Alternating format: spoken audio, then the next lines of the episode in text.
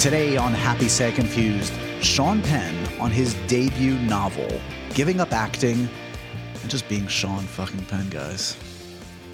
Hey everybody, I'm Josh Horowitz. Welcome to another edition of Happy Sad Confused. I'm sorry for the profanity right off the bat, but it's Sean Penn, guys. Sean effing Penn.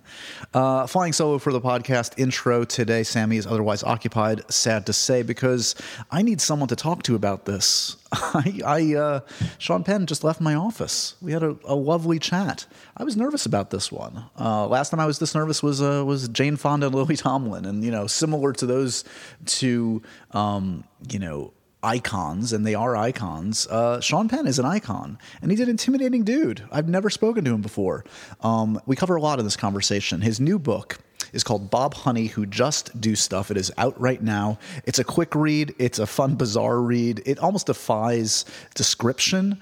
Um, it's it's a novel about a septic tank salesman slash assassin. It deals with very topical uh, issues. You know, it touches a little bit on Me Too and our crazy uh, commander in chief, perhaps, and and uh, it's out there. It's it's it's it's uh you're, you're gonna like Sean Penn. I think you're gonna either love this thing or it's just not gonna be for you. But if you do want to sit and and luxuriate in in Sean Penn's brain for a few hours, this is the best way to do it. Besides listening to this podcast, of course, it's to go out and buy Bob Honey, who just do stuff. Um, Sean is very passionate about this new project, and we talk uh, at length about that and what um, and why he is focusing on writing right now. And of course, we do talk about where he is in his acting career. I don't know if you may have heard that he is talking very seriously about giving up acting. He's talked about this in the past, to be fair, and maybe this won't last forever, but he is serious about kind of falling out of love with acting. Um, and he details the reasons why in this conversation. Um, but, you know, just because he's not in love with, with acting and film doesn't mean I couldn't uh, let this opportunity go by and not talk about some of his genius work uh, as an actor. And we cover uh, a fair amount. You know, we cover some of his notable collaborations, Terrence Malick and Woody Allen, and, um, uh, Brian De Palma. You know, the list goes on and on. Um, and also to talk to Sean Penn is to talk to somebody that's kind of a kind of a custodian and kind of a, a, a, a, the latest in a lineage of great actors. And he has deep connections with some of the the past generations. He was very good friends with Marlon Brando. He's very good friends with Jack Nicholson to this day. So um, some uh, really fascinating interesting anecdotes including uh, Sean Penn's uh, Marlon Brando impression I don't know if I've ever heard that. This might be a, an exclusive. Um, so he's uh, he's a fascinating guy. Um, I know I know he's divisive to some. I count me in, in the camp that that admires uh, Sean Penn as an actor, as an activist, as uh, an iconoclast.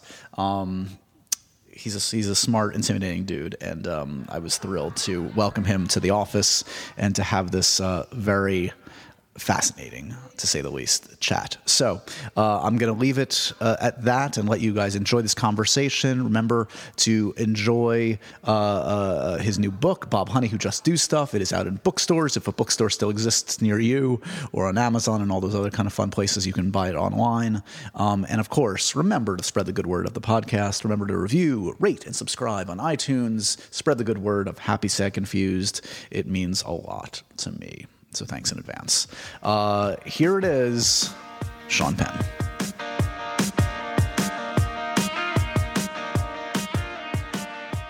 Sean Penn, welcome to my office. Thank you very much. This is a, a real uh, distinct pleasure and an honor. Um, the book is, uh, I don't know why I'm holding it up as if there's a camera, but I will for uh, your benefit. Bob Honey, who, ju- who just do stuff.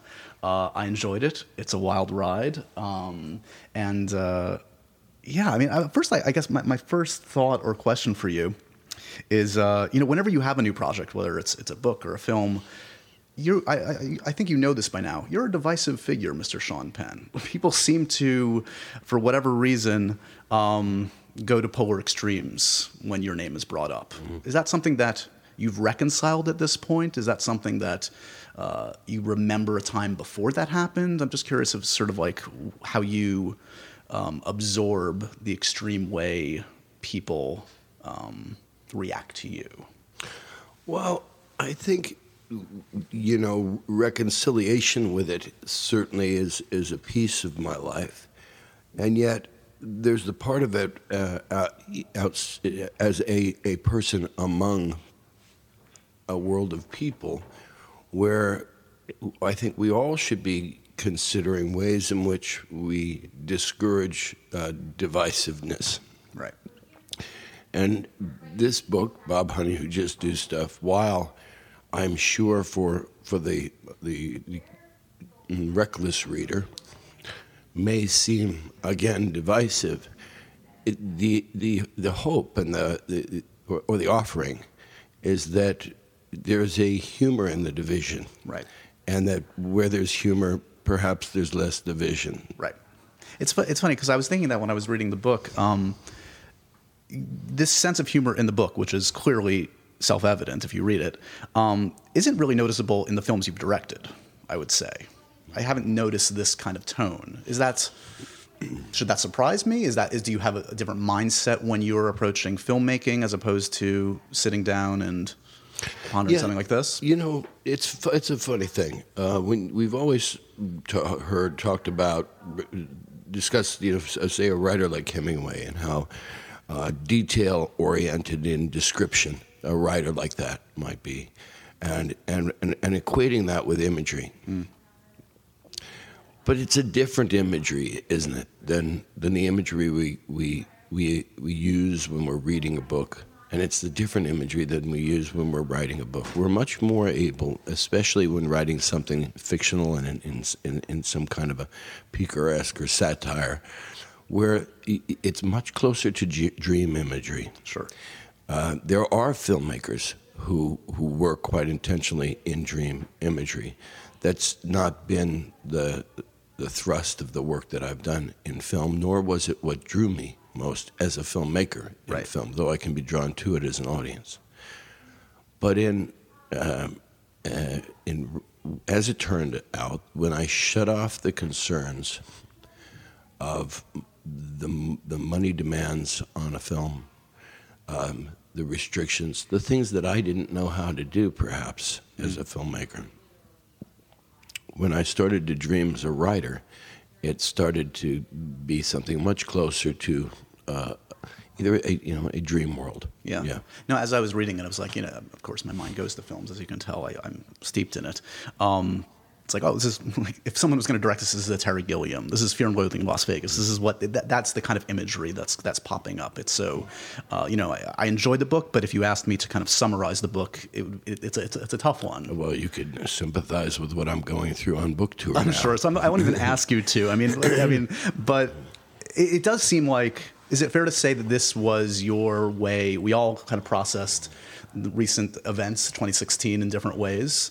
Um, this was your kind of way of processing and and turning um, the upheaval of the world into into art. Well, I, I suppose that certainly was a driving force. There's um, I've talked lately a lot about something that I, I've, I've th- thought for a long time. You know, I was whatever when I came into uh, any kind of uh, activism or um otherwise, we're trying to work for a greater good in my my own little way. It it was never uh, compulsory. And I have always believed that that mandatory service is something that we, we, we're really missing in, in this country. And when I saw the country seemingly move in directions that were not going to serve their best interests the, in, in the electorate, uh, out, out of anger, um, out of pain, out of nowhere else to go but to kind of kick a tree, um, it occurred to me that that doesn't happen where people have had an experience when they're very young, where they have significantly found that they themselves can make a difference, that, that those things stay with them. And people I know, whether they were working in forestry at a young age, or care for the elderly, or in the military, who had an opportunity to do something for someone else and see that they themselves can have an individual effect, I think that stays with them forever and that then you never feel the hopelessness that clearly was felt uh, in these last couple of years and, and increasingly is felt in the country. Your parents were both um, and your mom's still around, I know, uh, in the industry, you know, part of acting, et cetera. Were they also um, activists? I mean, your dad was blacklisted, correct? Was that something? Was activism talked about? Was it passed down as a as a young man that this was a responsibility to be an active participant in the world and to um, engage with the world around you? Not by demand, but by example. Right. Yeah. And did you, you know, there's been a lot of talk um, about your on and on again, off again love affair with acting over the uh, over the years. And this isn't anything new, I should say. I mean, I went back and looked at interviews, and I was telling you Yeah. before, I, you know, I worked at Charlie Rose, and I remember you talking to Charlie about this years Mm-hmm. back. I mean, at least 20 years you've been talking about. It's been a wrestling match for a while. Yeah. Yeah. The when do you regret going into acting? Do you regret pursuing acting as your life's work, at least for a period of time? You know, if you ask me this question in a couple of more years, I may have a different answer to it. But as it is, it would be very difficult for me to say that I regret something that's that's given me so much opportunity in so many ways, and where I've gotten to, to meet and work with and, and, and co-create things that, in many cases, I'm very proud of the, the collaborations that, that that I've been able to take part in. But that's the very word that at a certain point, you know, there's collaboration is is are are these various creative families, and there's a moment where, in expression, I think one hungers um, to go out on the road on their own. Right.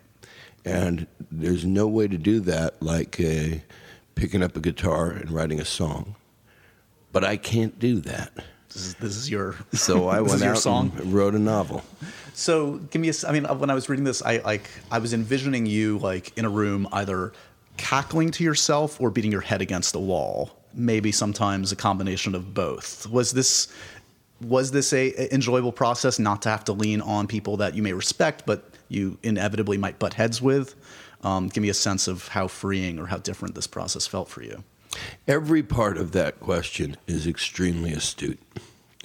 And but I'll address the, the principal and uh, part of it, which is my children throughout their uh, childhood and still today, they're 24 and 26, would always call attention to the fact that, that in their view, their father found himself funny, whether or not others did.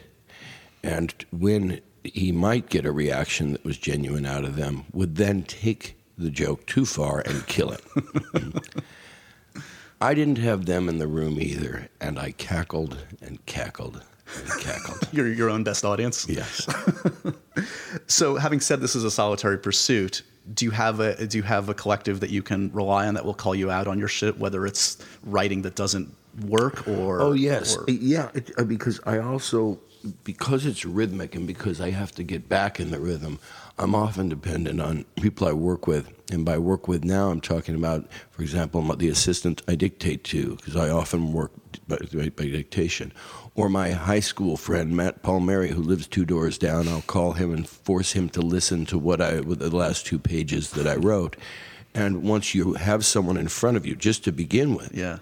Before they say anything, you know that you have expected understanding of the material by osmosis in certain areas, and you make notes and you refine. And then, yes, they'll ask questions and so on. So I do, yeah, I, I, I do a lot of that. And then, in the end, um, uh, I had a, a, such a lucky experience, from what I'm told, because this is my first book and therefore my first editor, Peter Borland, and uh, and it was such so refreshing to work with somebody who whose whose every comment was uh, to question or service the book as I intended it, not to take it off course, which so often is the case when you're talking to film producers or Right.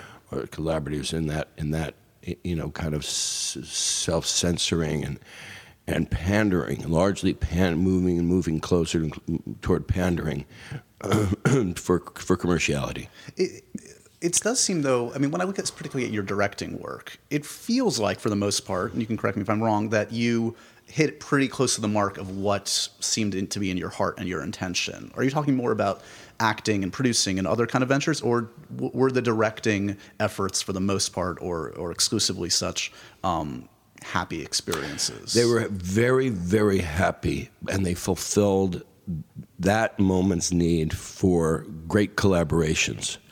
They, I, I never directed a movie by myself. I directed a movie with the influence of the instincts of great and, and, and encouraging actors and cinematographers and production designers. And you know, there, I remember one time being in a rehearsal with Al Pacino, and uh, the, there was a writer involved who, who just didn't, wasn't responsive to any of the ideas. We were at a table reading, to any of the ideas either he or I had. And uh, he, he, he I, I said, "Is this guy not listening to anything either?" And I thought maybe he won't listen to me, but goddamn, he's going to listen to Al Pacino. Right. And he leaned over to me and he said, "He doesn't doesn't understand that Attica, Attica came from a grip." That's amazing. Is that true? It's That's evidently amazing. a true story. so there's a grip on the set. He he had this story to tell, and that became that scene. So you, you know that's its own great journey when you have those kind of collaborations. but again, this was me not wanting to collaborate. I, I kind of consider it what I, what, I, what I say is you know the greatest strength you have is to play well with others when you're doing that. Right. And increasingly, i you know was finding myself having to work very hard. Uh, and my head against the wind to play well with others. It wasn't making me happy. Right. The um, when you look at the book and you look at the, the blurbs on the back, I, I take a delight in the fact that this has entertained both Salman Rushdie and Sarah Silverman. So it can't be all bad if it, if it entertains that kind of group. I, I like to imagine you going through your Rolodex and deciding who to hit up for a blurb. How did you arrive at who to kind of like say, yeah, you know, I'd like to hear their take on it? What you know, what really happened is that we talked. Oh, at some point, there was someone from the, um, you know, when we were talking about the show, they were showing me a, a, a version, of the cover of the book from their art department, Simon and Schuster, and, uh, and someone came in who was part of the marketing department. But this is way ahead of publishing date. And uh, and I said, you know, well, I don't, I don't know who you guys think of that way, or you know, but I, I could probably send it to a few people, and and and and, and it was I was over enthusiastic about it because I realized that in the last week before the the cover the jacket of the of the book was printed, I wasn't I was embarrassed to ask. It wasn't embarrassed of the work. No, sure. But to ask someone to read a book, it's like handing somebody a puppy in a public place and saying, "Here's a present," um, you know, and just leaving them with it. To ask someone to read a book is already difficult.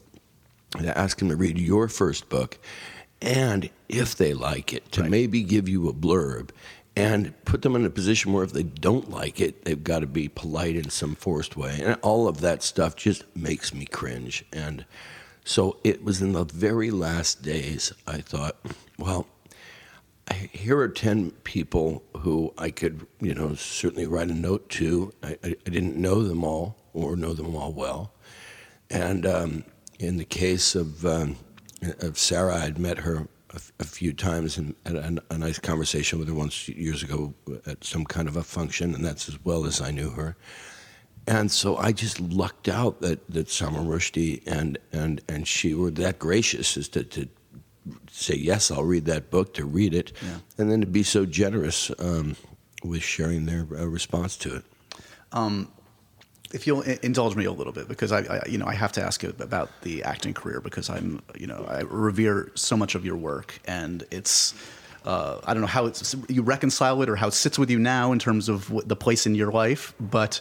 Um, there's some amazing work that, that some attention should be paid to. I mean, when do you, do you- is there a time where you were happiest as an actor, where you felt um, it was fulfilling and it was a collaboration in particular that felt um, right and true and, uh, and honest and all the good adjectives. Yeah, and it goes to simple, a few, like three, four simple things. One is the the material, the director, and your co-actors. And in in times where I worked, for example, with uh, David Rabe in the theater, um, I had ex- extraordinary experiences uh, that were really every day fascinating and, and, and exciting, challenging uh, working with Alejandro Gonzalez Inarritu in film was among those kinds of experiences. Um, you with some a, a director who was who, while extraordinarily demanding was always demanding of himself uh, equally to or more than uh, anyone else around him. That scenery too. Yeah, Yeah. and so you're you're you know just in a great situation. Um, yeah, it, it, but you know, f- rarer and rarer, I think, are those opportunities. I just saw a movie. It's not out yet. I think it's out in October or something that Bradley Cooper directed. How are you talking about this? That's amazing. That That yeah, it reminded me of you know that experience in the '70s uh, um, cinema in America, where any week you'd go, it was a new kind of event that you'd remember forever, and uh, the act, the, the the everything about it is so stellar, and it's that it's moving, and it's why I talk about it because I'm just it's thrilled that here here you have a guy who has been increasingly a movie star, uh, and that he, you know, with this secret that he was, uh, you know, one of the great directors in Hollywood, and he kept it secret because he hadn't directed anything, Yeah. and now he has, and I'm, I'm I'm anxious to see how the world reacts. the uh, a few filmmakers that I do want to mention in addition to the ones you just uh, uh, name checked. Um, I, I, you worked with Brian De Palma twice. Yeah. In particular, uh, you know, I I love Carlito's Way. I think Carlito's Way just is sheerly entertaining. Just uh, Al's amazing at it. You're amazing at it. Um, and De Palma's like a, a, a tough director. He's like he doesn't get along with everybody. He's a pretty he's a, a tough cookie, as are you. Did you guys gel in a way? Did you feel like you were in safe hands with him? And did that feel like a positive collaboration? Well, yeah, yes, it did feel like a positive. What Brian is, he's a highly intelligent uh, um, constructor of films, and he's very assured and very imaginative. Uh, it's it's a different language than I you know, um, naturally relate to. Right. But uh, my relate, I mean, I had in with actors. He what he does afford you is, you, you know, if he believes what you're doing, then what's important is that you're somewhere within the, the right place in the frame he's composed. right.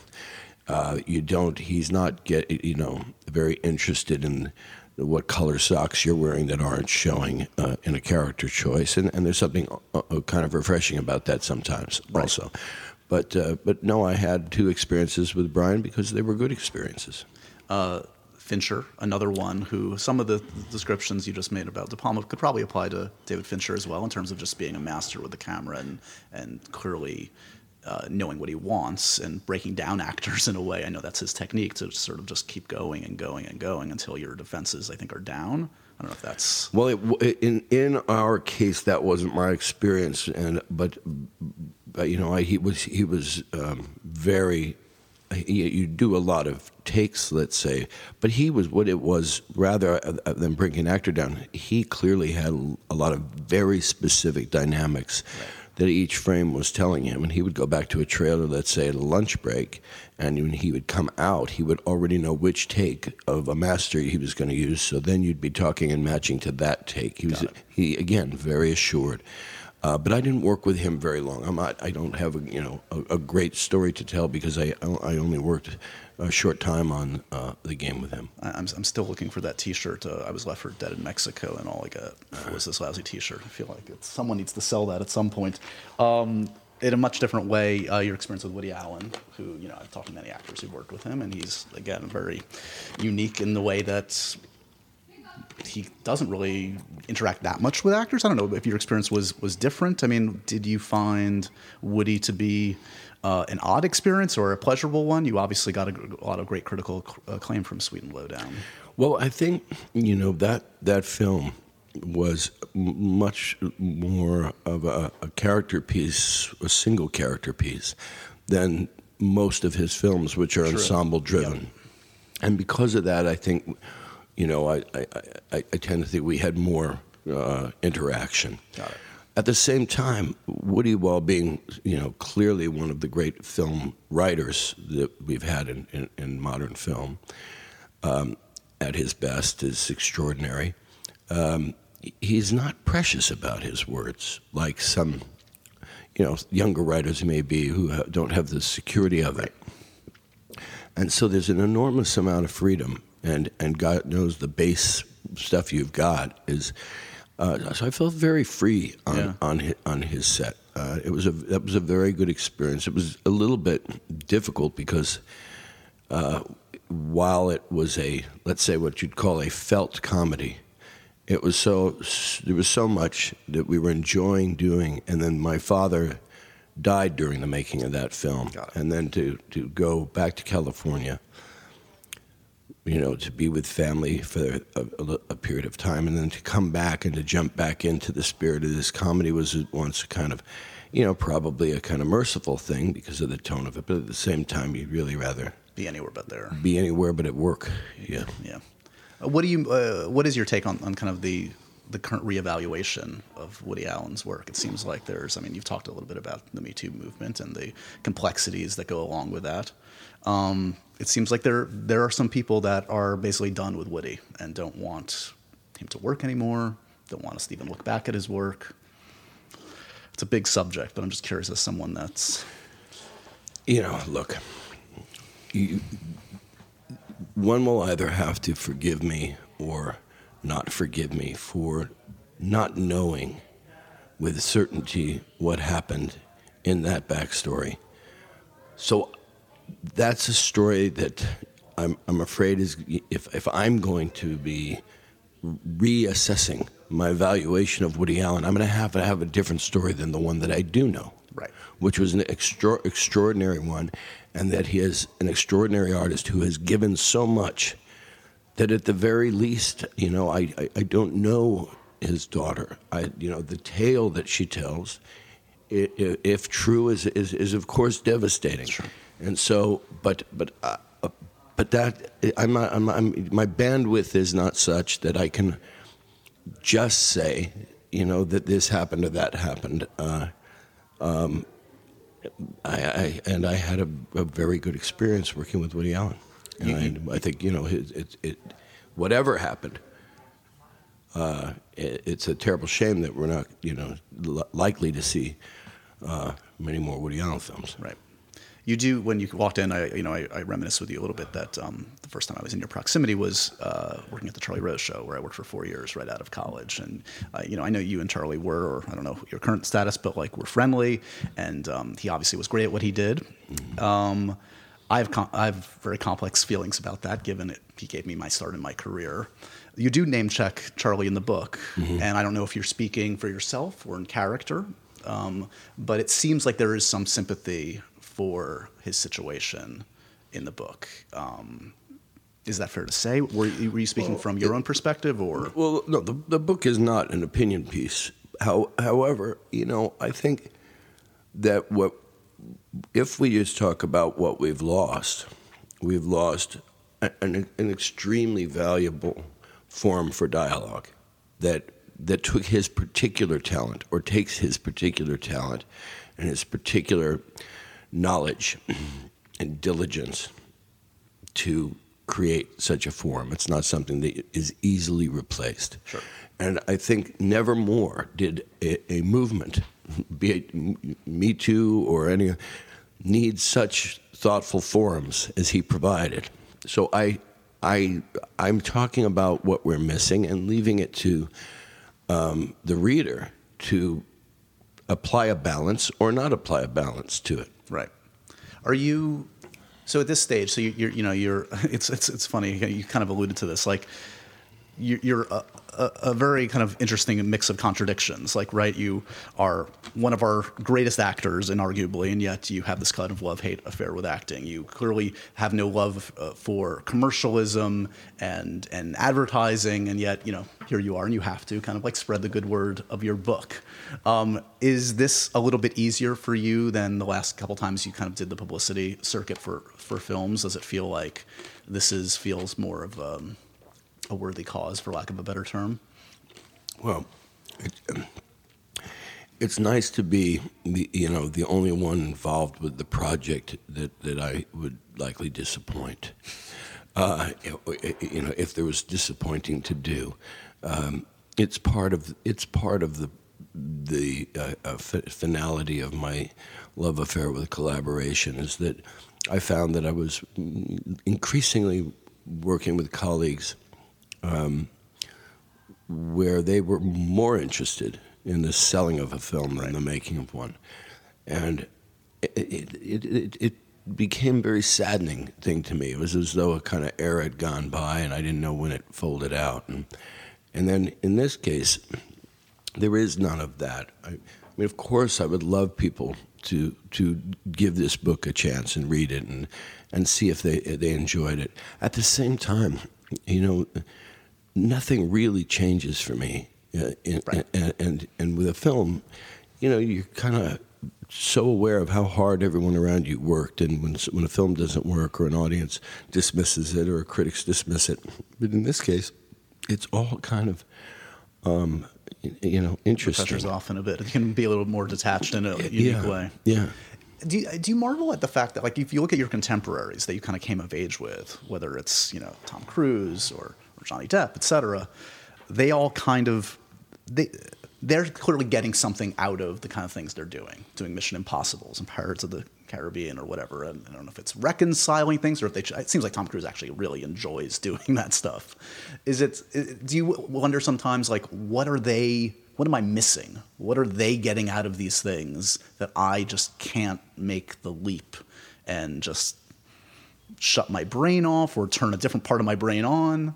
Well, I don't think it's quite a question of brain on or off, and or, nor is it a, a, demonstration of some kind of comparative integrity. I, I would not do nearly as well with you know. With Tom, Tom is so lit up in those films, and he's extraordinary in them, and that's that's a talent that, frankly, I, I never I don't have now, and I never had, and so it's it's not a question of would I have missed it. I would have said I'm wrong for it. Right.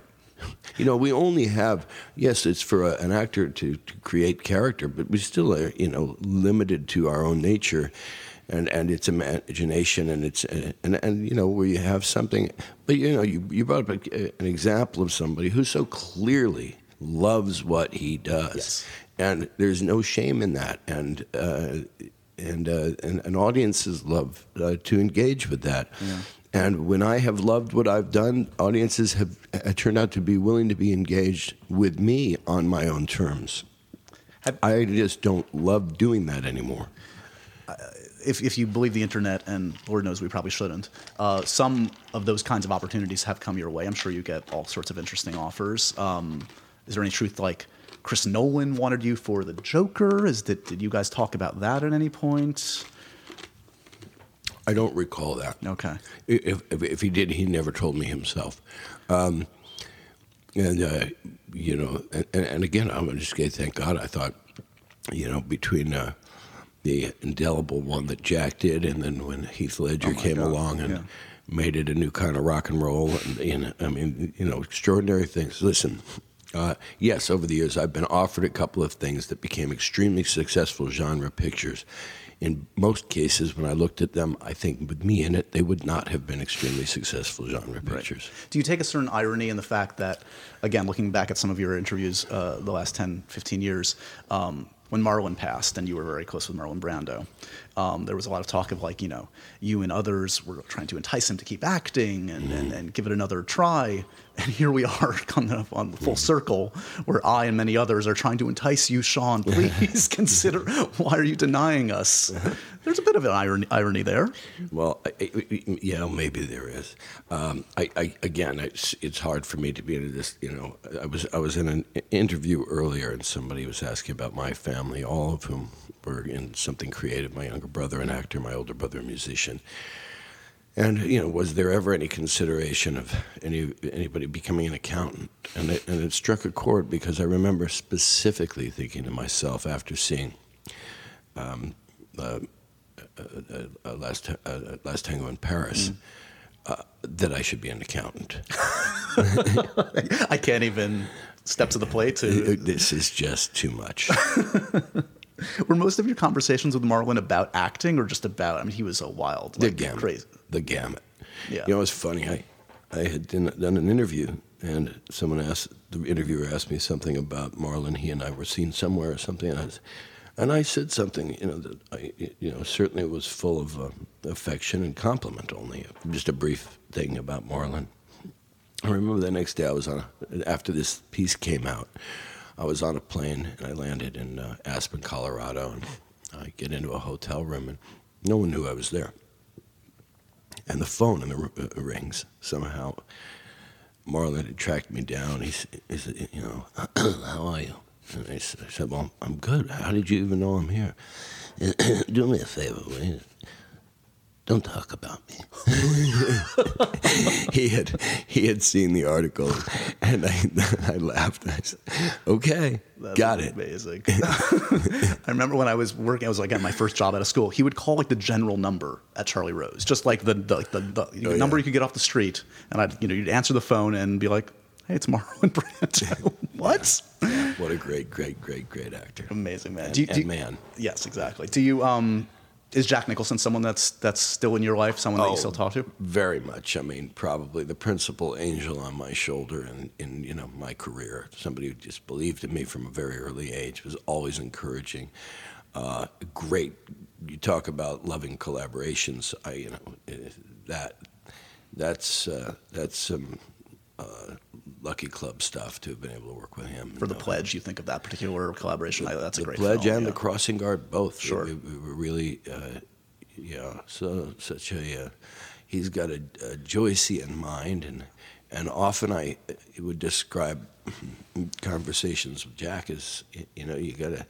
Sometimes you got to go melody and you figure out the lyrics later because he he'll start right in the middle of a deep thought. No, it's true, and I don't. I don't mean to, you know, compete on like name dropping. You've lived the life. I just kind of d- dip my toe in, but I've had the privilege of having two uh, extended conversations with Jack, and I know he really hates doing interviews, and they were both, um, you know, supposed to be like 15 minutes on the phone, and they turned into like hour and a half, just sort of rambling in the best possible way. He's a, he's he, he's a, he's a, he's a brilliant wordsmith. yeah. Uh, it- it- the guy eats books.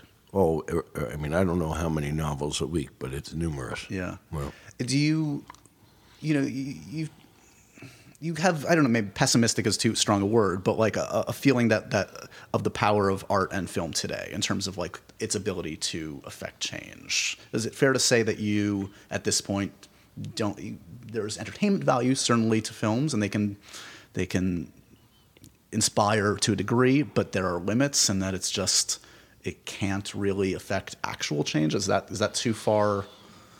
leap? Uh, I, I don't think we should depend on it to do that. sure.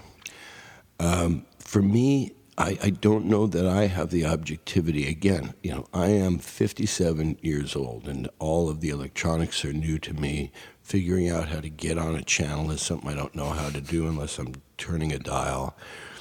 And there seems to be so much content, and the, most thoughtful of which tends to go to television, which is not, you know, the medium that I, I might be most excited about. And the, the theaters principally are full of, you know, kind of, um, you know, Cirque du Soleil, uh, you know, Sure. genre Spectacles. Yeah, yeah, spectacles. Yeah.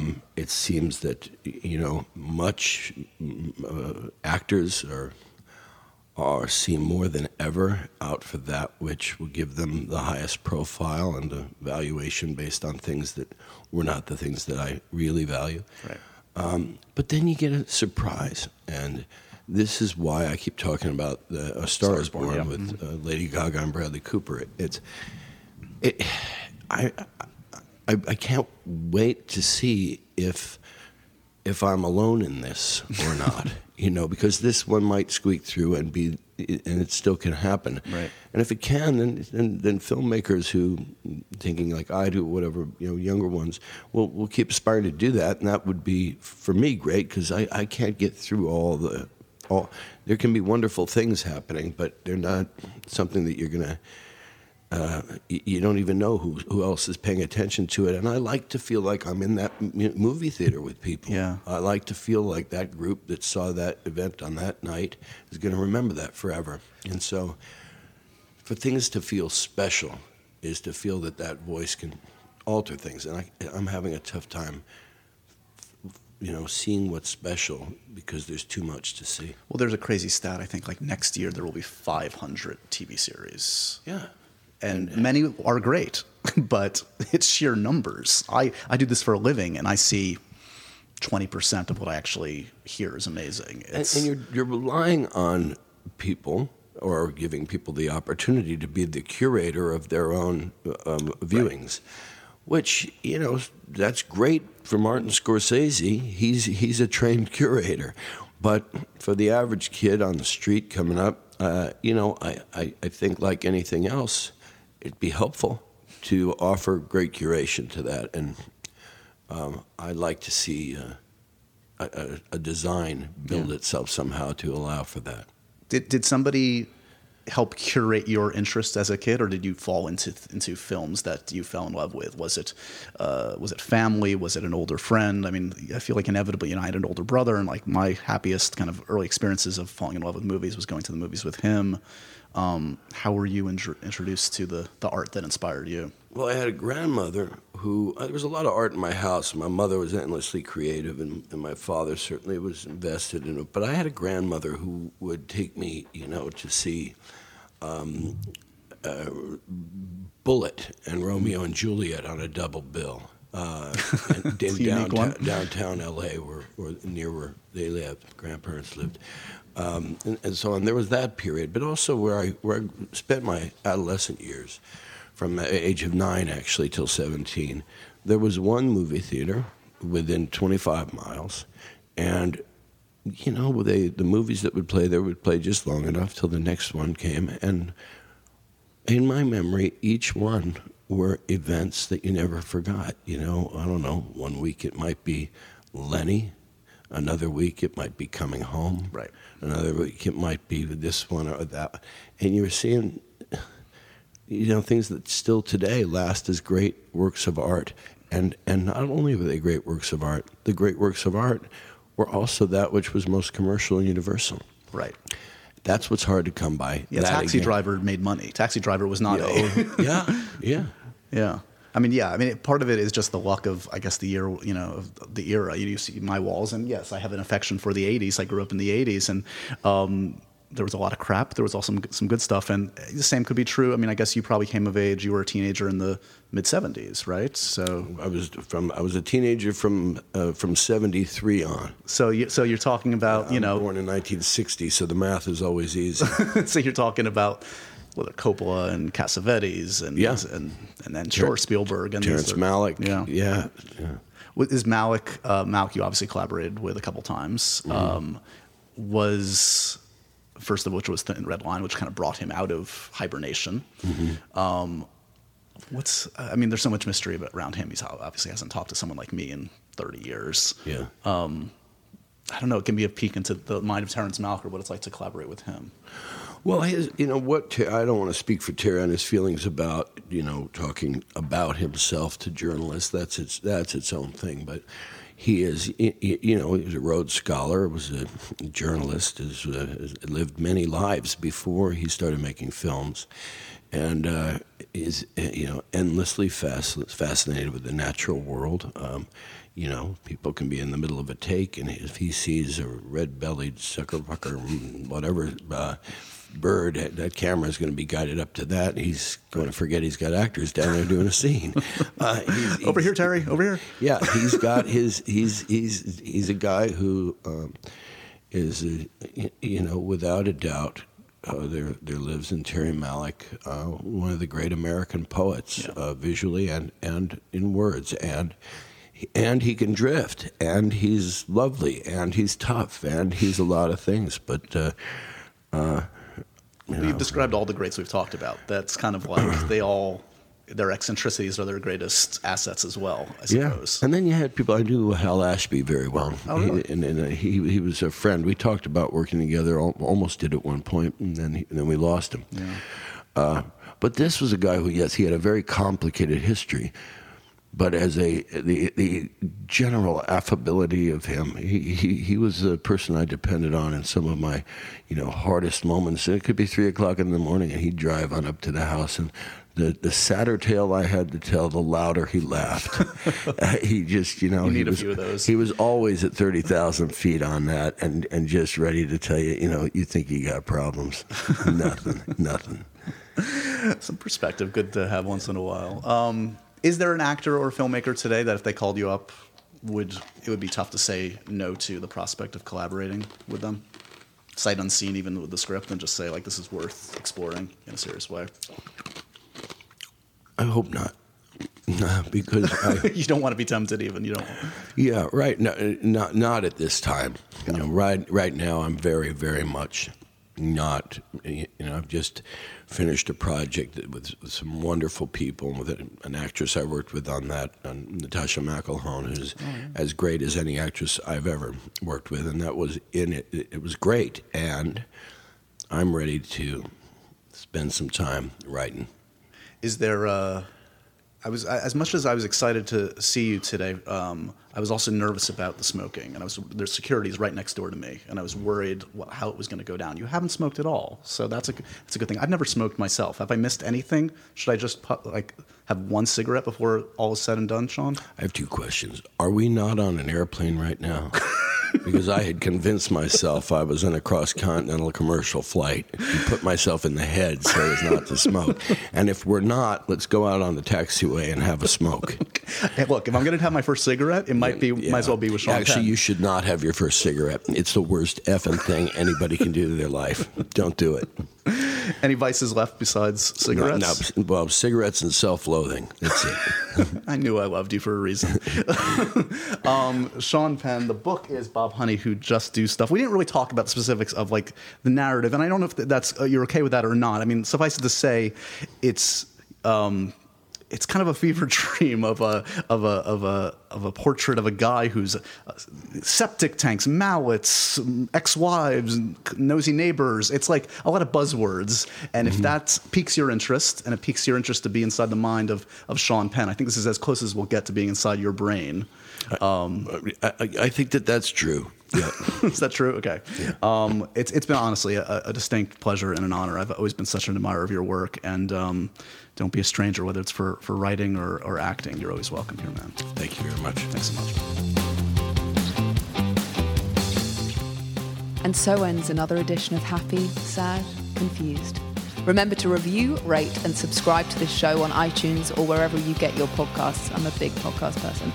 I'm Daisy Ridley, and I definitely wasn't pressured to do this by Josh.